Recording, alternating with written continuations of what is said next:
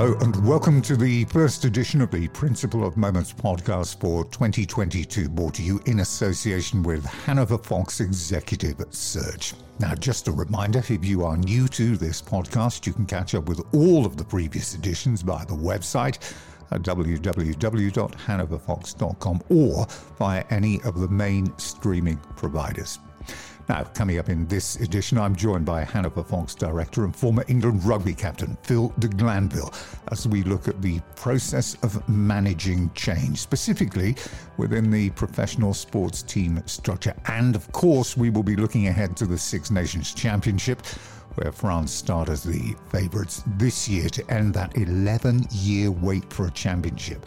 And of course, we will run the rule over a very youthful New England.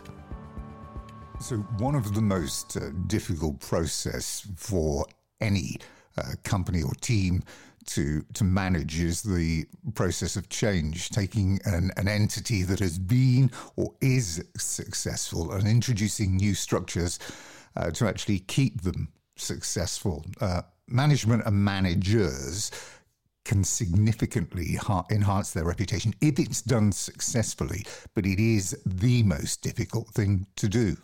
It, it is um, evolving a team. Um, evolution rather than revolution um, is the key to it, and and know that that that keeping a team that's on top of its game, um, focused on the purpose, um, but refreshed and and with new ideas and and new skills coming in on on a kind of you know, drip drip basis rather than wholesale change. I think I think that's what you're you're after. That's the ideal. So so the concept of evolving a team, you know, rather than being forced into wholesale changes, which um, you know do do take kind of you know three steps backwards to go you know four forwards again. Um, so trying to get that balance right is is is the real trick.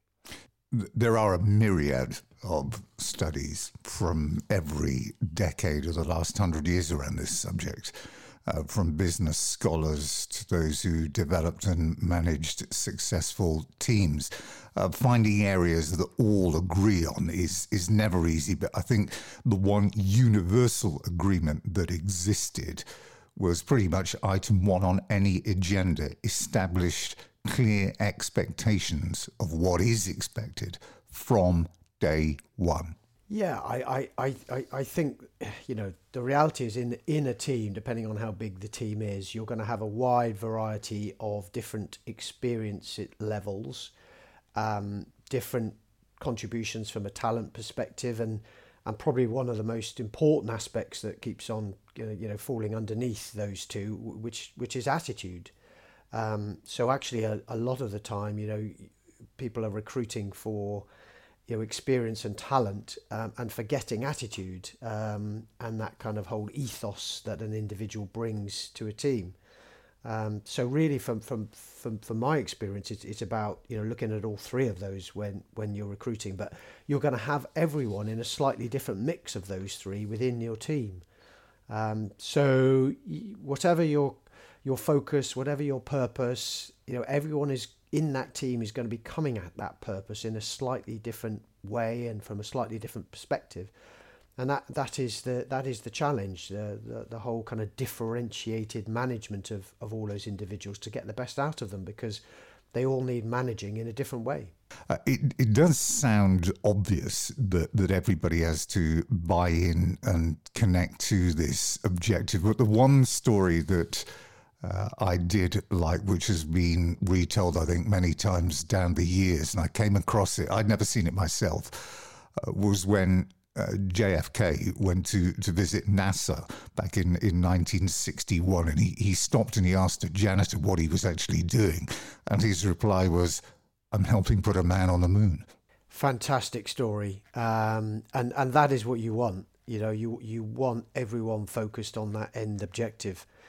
Um, and and if you can achieve that and, and get that buy-in, you know, from top to bottom, left to right, you know, whatever the dimensions of the team are, um, then then then that's your that's your nirvana, that's your end game, um, and and to achieve that is is amazing. there's always somewhere a degree of resistance. Um, people find it difficult to, to let go of the old norms.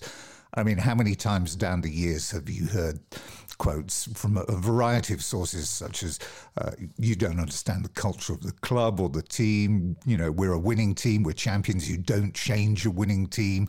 A change needs to be done slowly. Evolution, not revolution. It's too difficult to change. We haven't got the money. Uh, and I think this one was uh, kept especially for journalists and pundits. You've never played the game before. yeah, of course it is. Um, I, I, I, I mean, yeah, that, that, that is the reality, and, and particularly if you if you as a leader are coming into a team where you've got some some strong performers who've been you know in that organisation or in that team for a while, um, and and that company, then then yes, in, that that is inevitable. Um, and I suppose that's the whole that's the whole change process, and that you, you, you actually have to grab those people who might be resistant um, in the first place and, and, and really convince them of the benefits of what you're trying to do. And, and if you can do that, you know, they will actually become your greatest advocates in the team. If you're turning someone who is, is resistant to what you're trying to do and, and, and they can get their buy-in and understand and, and understand the why of, of what you're trying to do, then they do often become your biggest advocate. So so you know don't don't you just ignore those people. You know try try and use them to your to your advantage to to bring others with them. You've been involved, of course, with elite sports teams, coaches, and managers. They can use different means to develop the, the culture of the team because this is also very important. I mean, they the coach can create it based on his own leadership style, or it could be left to develop from within the team itself, which would perhaps um, give the players and the, those involved uh, a greater feeling of uh, belonging because they actually developed it themselves and they would feel more ownership. What would be what would be your choice? I, I think the key word there is ownership, Tim. Um, you know, if people are not driving this themselves and it's forced on them from above or, or, or you know, from an external perspective, it's not embedded, it, it's not in their everyday behaviors, it, it's not something that they think and do all the time. It has to come from them. I think I think the coach or the leader, um, you know, can set the environment, uh, clearly can, can talk about the purpose and the focus and what they're trying to achieve. But the way that team operates, the culture, the ethos, um, the interconnectedness between them all ha- has to come from the team itself. Um, and you, you'd actually seen Eddie Jones talking about that a, a, a lot in the press at the moment. Um, because you know Owen Farrell is is out and, and he was a key mm-hmm. leader and and he's looking at um, that leadership density, as he calls it, within within the team and the rest of the squad. It's it it it has to come from the players. It has to come from the team. Um, it can't it can't just be driven by the, the, the leader because it's just not sustainable. How important is it for the, the leader, the coach, the manager to actually respect the team as individuals? I mean, is that even possible, uh, particularly in a, in a sports environment? I, I think it's essential. Um, essential to understand, you know, the nuances of, of, of each of those individuals. Um, again, if you, you, you look at the, the England team, a, a, character like Joe Marler and, and his background, how you handle him is chalk and cheese to someone like Maro Itoje. I, I, I would say there's such different characters that you can't have a one size fits all management approach to them. It, it has to be individualized. Um, and and that is a big challenge in a big corporate where you have got literally thousands of employees. So you're relying on the managers within that structure to, to be able to cascade that and, and to manage those individuals on a on an individual basis. I think you know everyone you know the relationship with your your your line manager is probably the most important facet in terms of happiness at work I think as someone said the, the other day, it's about 75% of your of your happiness at work and, and your kind of commitment to, to what you're doing at work. So that that individual, that manager has to has to be really really good at knowing you as an individual, understanding how to motivate you, and and then you know, managing you on, on that basis.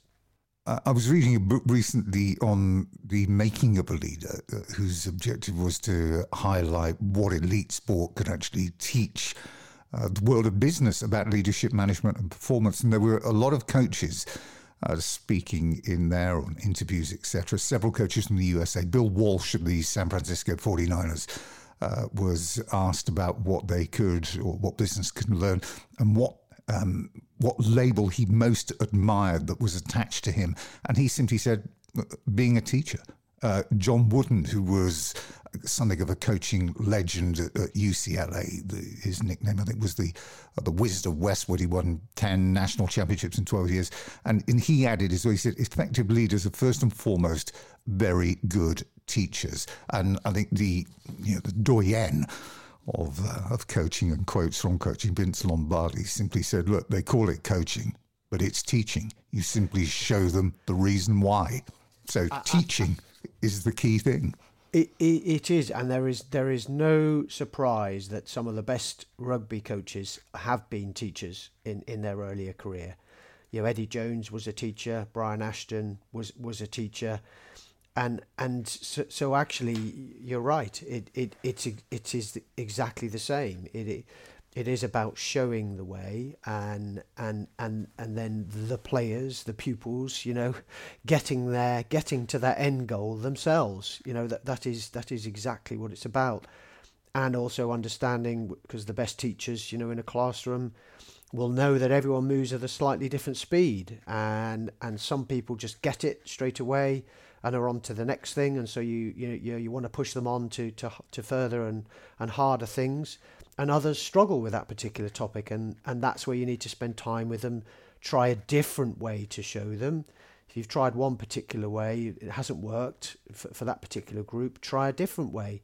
And then you've got the whole differences anyway you know between the way people learn. You know some visual learners um, you know respond very well to images you know others are much more in, into the detail and, and like to see the numbers on the page so so everyone learns in a in a different way in a different style. So you, you've just got to keep trying those different ways to coach, those different ways to teach until until everyone gets it and is able to move forward.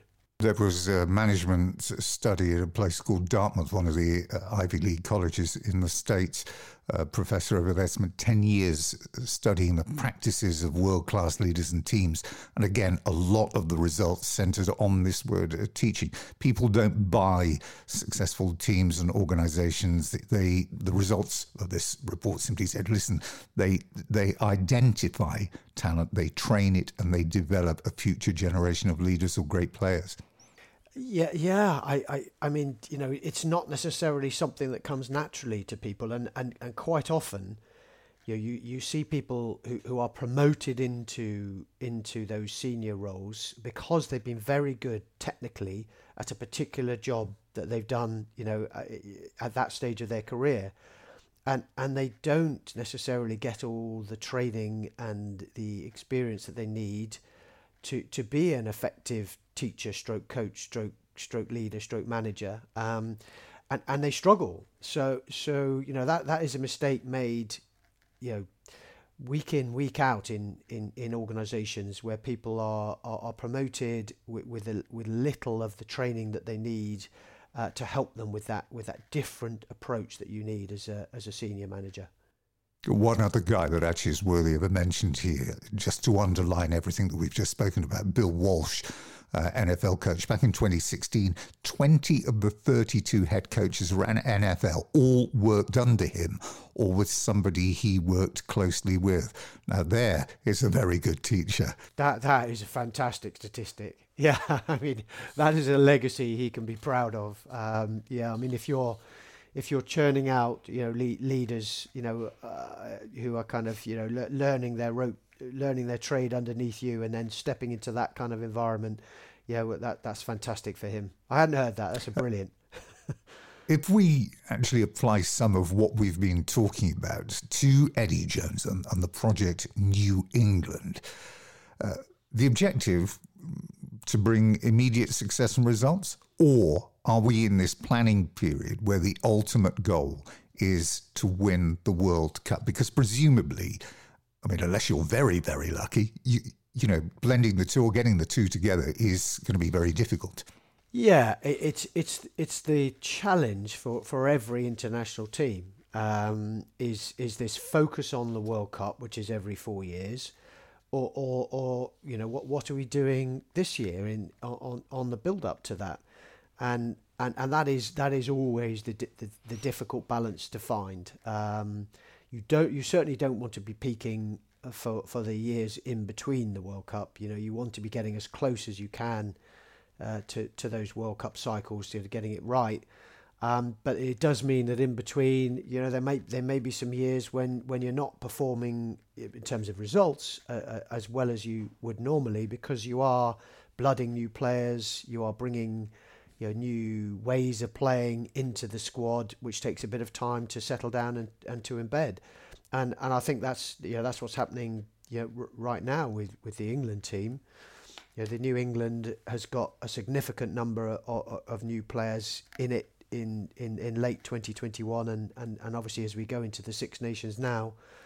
And and there's still a you know another cohort of I think it's six you know uncapped players in this squad.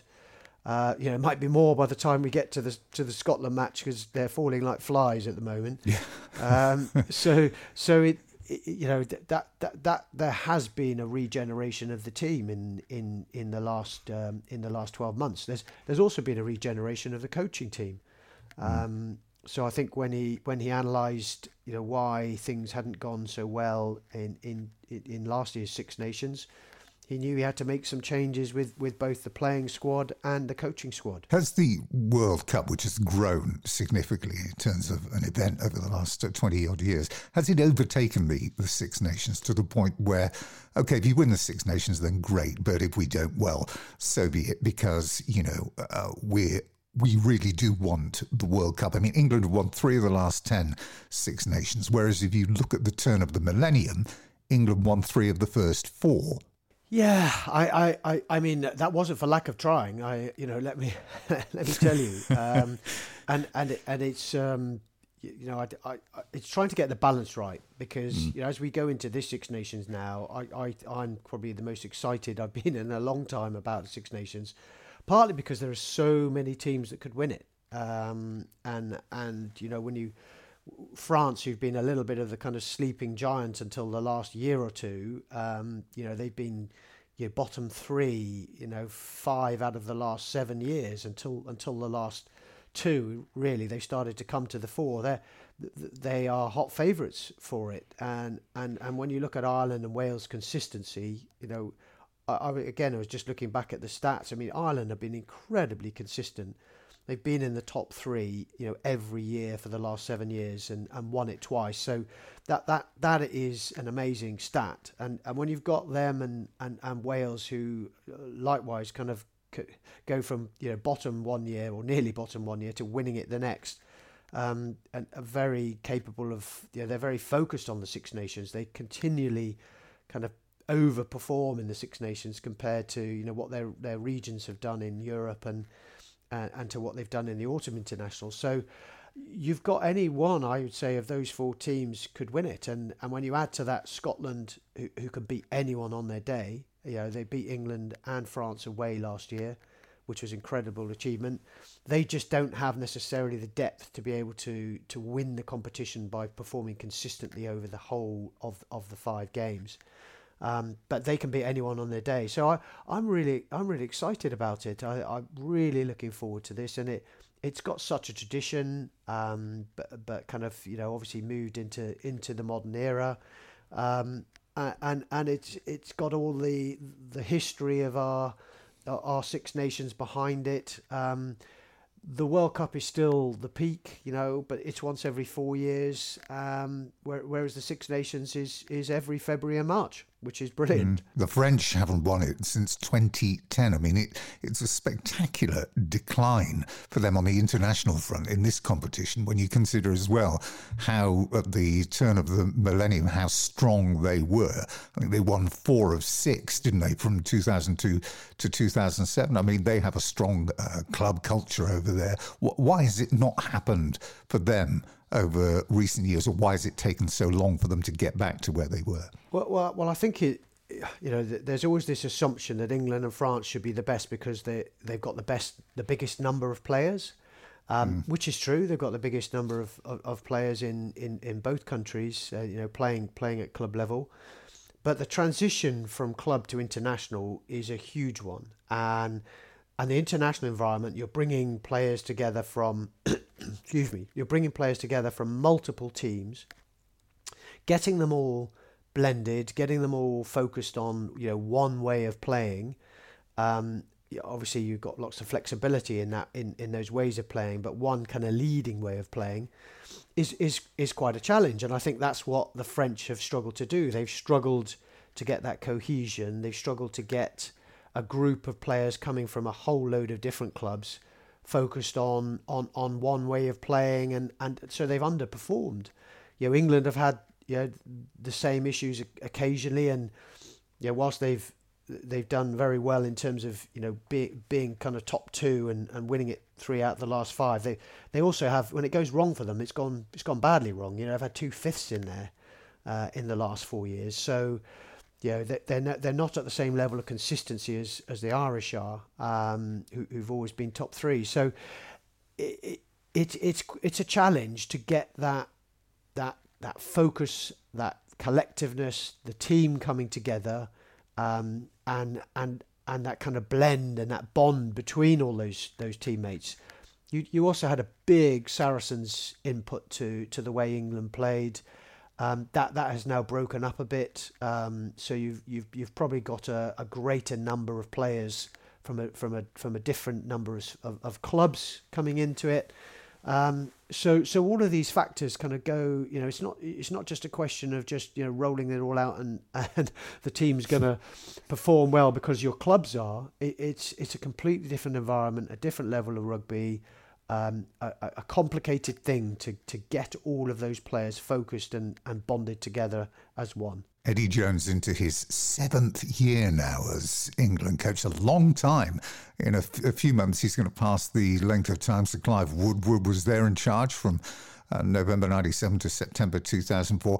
He has a higher win percentage than any coach going back in recent times to Don White's uh, Timor starting the measurements from there back in, in 69, 78.3% win ratio, uh, which is ahead of Sir Clive's, course, obviously, Sir Clive had the World Cup win.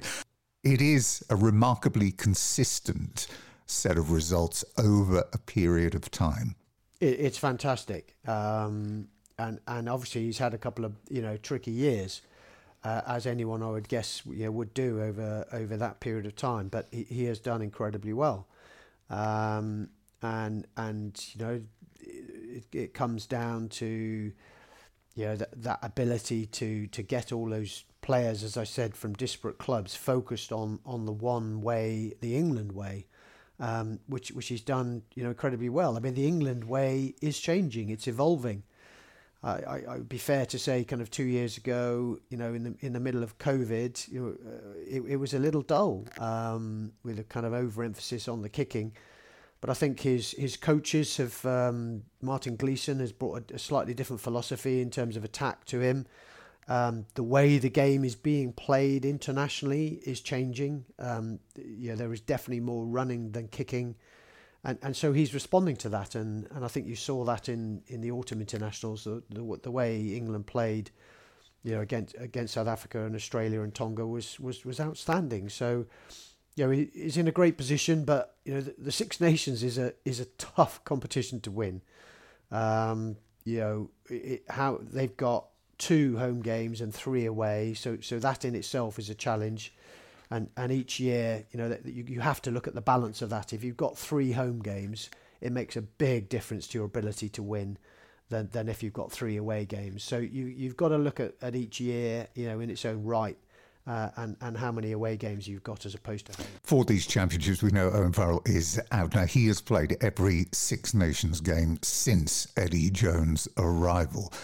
How much of a loss is that going to be to Eddie Jones to have somebody that is that trusted out there on the field? Well, I mean, he's he is going to be a, a, a, very significant loss. I mean, there's no doubt about that because um, you know when you look at the amount of points he's scored, um, uh, uh, you know, he is a he is the ultimate competitor out out there on, on, on the pitch, and and his leadership is is has been very important to to England, and and it comes back to, to to the point about you know developing that density of leadership amongst the rest of the squad further. They've been they've been doing that and working on that for, for some time.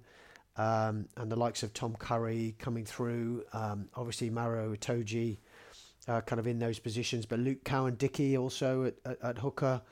Uh, so so you know it, it's going to put more emphasis on on them.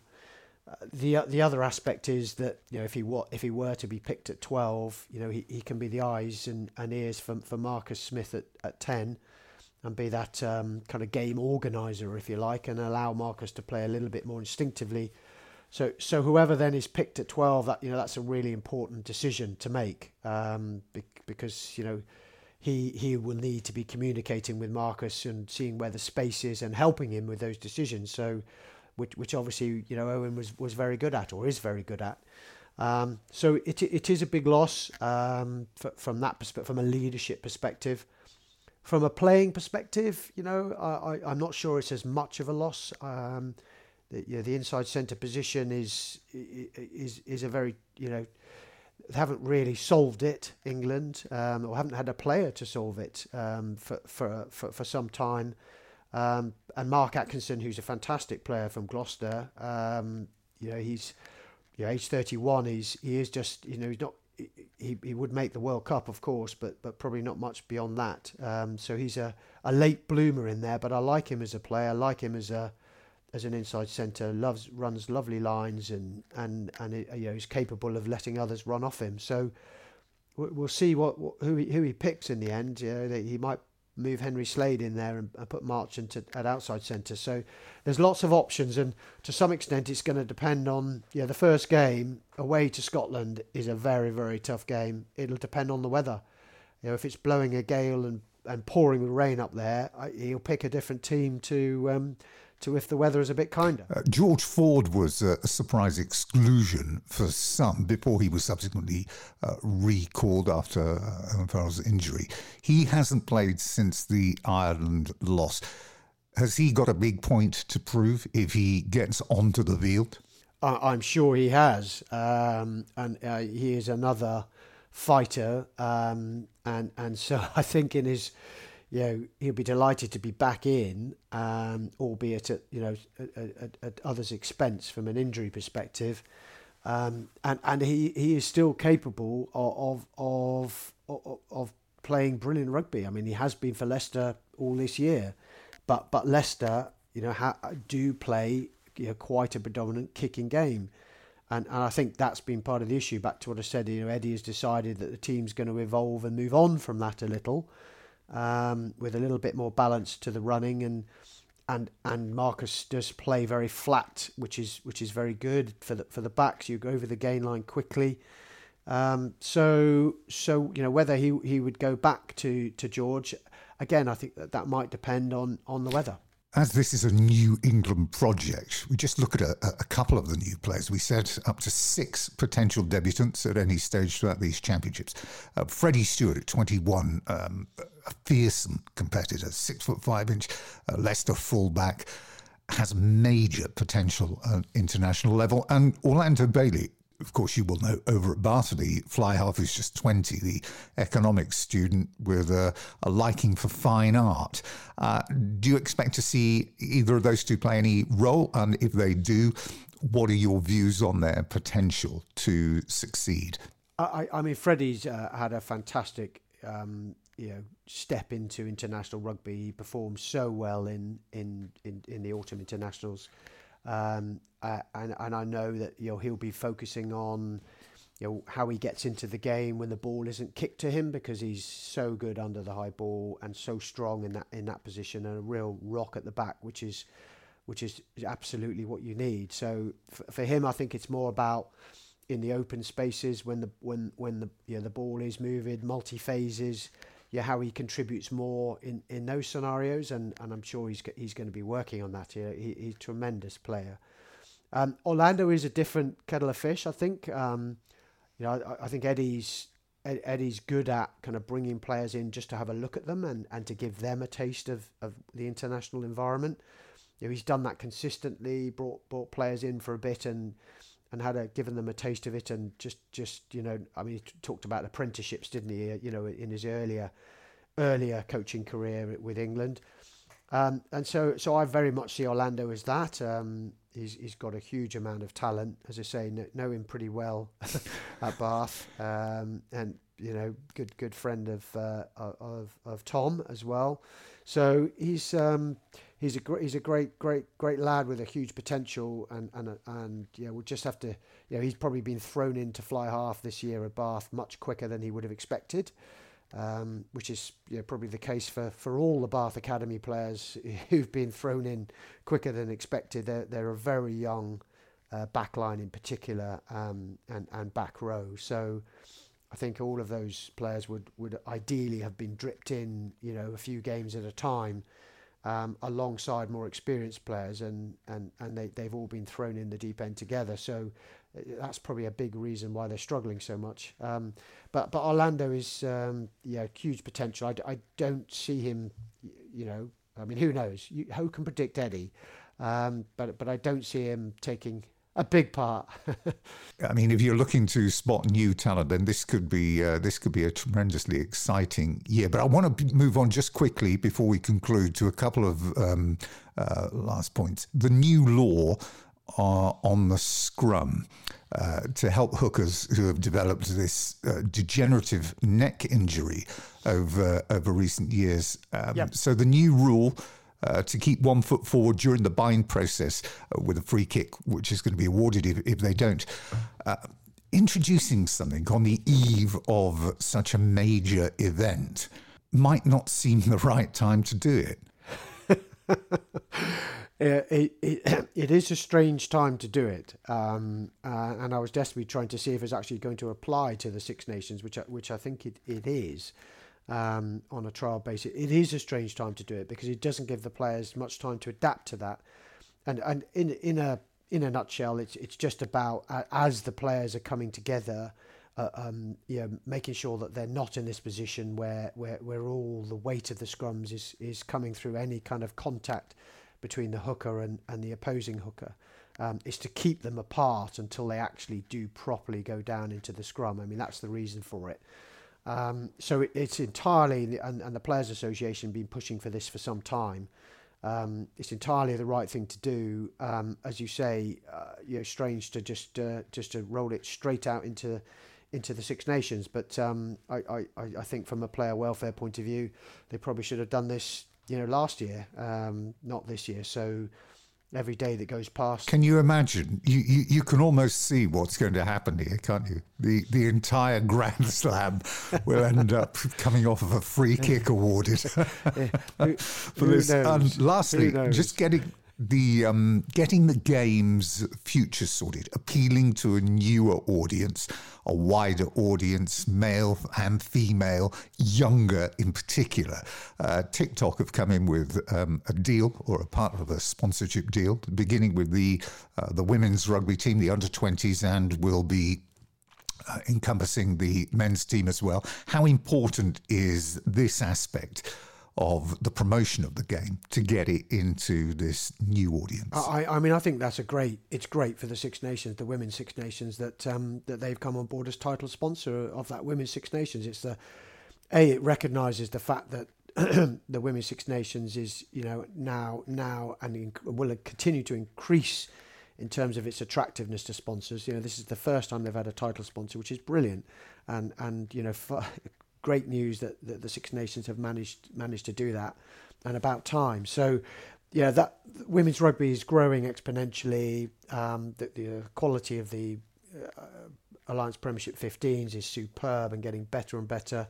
Um, and and so so it's you know it, it, it, you have the ambition of the RFU is to fill Twickenham for for a women's game, um, and and if you know if the if the World Cup in 25 does come to the to the UK, you know th- that would be superb to see a full Twickenham for a, um, an, an England Women's um, World Cup game. So that that's the ambition, um, and and so that, that, the women's side is growing, you know, exponentially. It's uh, it's so good, and TikTok, yeah, in terms of you know the the digital presence, and and the way youngsters are communicating. Um, through their social media platforms so important. And how we consume is changing, isn't it? How we consume and uh, people consume sport is changing. There is an expectation now. If I pick up my phone and just open up TikTok and put in um, these Six Nations, that I'm going to get immediate video updates and little uh, and interview clips and sound bites of of everything. It is vital that they communicate through these means, otherwise, they lose a potential audience. It it is, and and and yeah, those kind of bite-sized chunks, you know, and, and also getting to know the characters, um, you know, bringing the bringing the players alive and and you know to to to their audiences and, and f- to actually really get to know the individuals, I think is a is a big factor to that. I still think the live match experience is is a bit different. you know yeah, that yeah. that still is about you know around a TV with your mates, um, and you know whether you're 18 or 80, um, that that's still a factor there. You, you, get together with your friends and you're around a, t- a TV or a big screen somewhere in a pub. Um, that that's still a different experience. But but for everything else, the bite-sized chunks, the little clips, the analysis, getting to know the players, then those social media platforms are brilliant for that. And lastly, who is going to win the Six Nations this year? you can't put me on the spot. You actually did that. think I would. For, you, you thought I'd forgotten that. I, I, gonna, Not who would you like? I, I mean, I, I genuinely think this is the most open Six Nations going into we've ever had, um, ever. So I, I, it's it's going to come down to a bounce of a ball, um, one way or the other. A, a, you know, a penalty in the last minute, uh, um, probably in overtime. Uh, bonus points are going to be crucial because the, the margins are going to be so tight. I can't see anyone winning the Grand Slam. I don't think anyone's going to win every game. So it'll come down to points difference probably. and, uh, so so I, I, I mean who would I, I, I, I think Ireland look very strong. Um, and their provinces have played so well in in Europe. Watching them all um, last weekend, all winning away and home, I, I, they looked very strong. So, uh, and Farrell has got them organised, and Mike Catt in attack. Um, they played they played the best game in the autumn international by far against New Zealand. That was an incredible game of rugby. So, if they play like that for five games, they they will win it. Um, so their biggest will be England at Twickenham, uh, and I'm sure England are going to have something to say about that.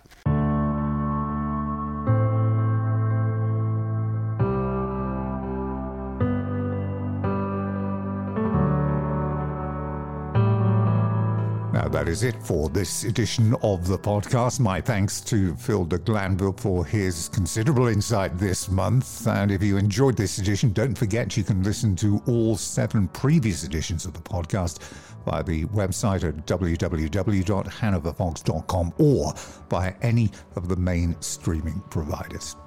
Well, thanks again for joining us, and we look forward to your company again on the next edition of the Principle of Moments podcast. Until then, from me, Tim Capel, bye bye for now.